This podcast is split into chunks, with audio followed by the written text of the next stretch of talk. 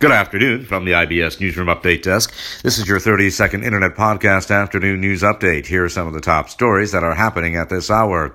The latest in the impeachment trial, the House managers and the Trump team make their final arguments to the Senate. Also this afternoon, 11 out of the 17,000 cases of the new coronavirus are in the United States. And the Democrats face their very first test in the 2020 Iowa caucuses.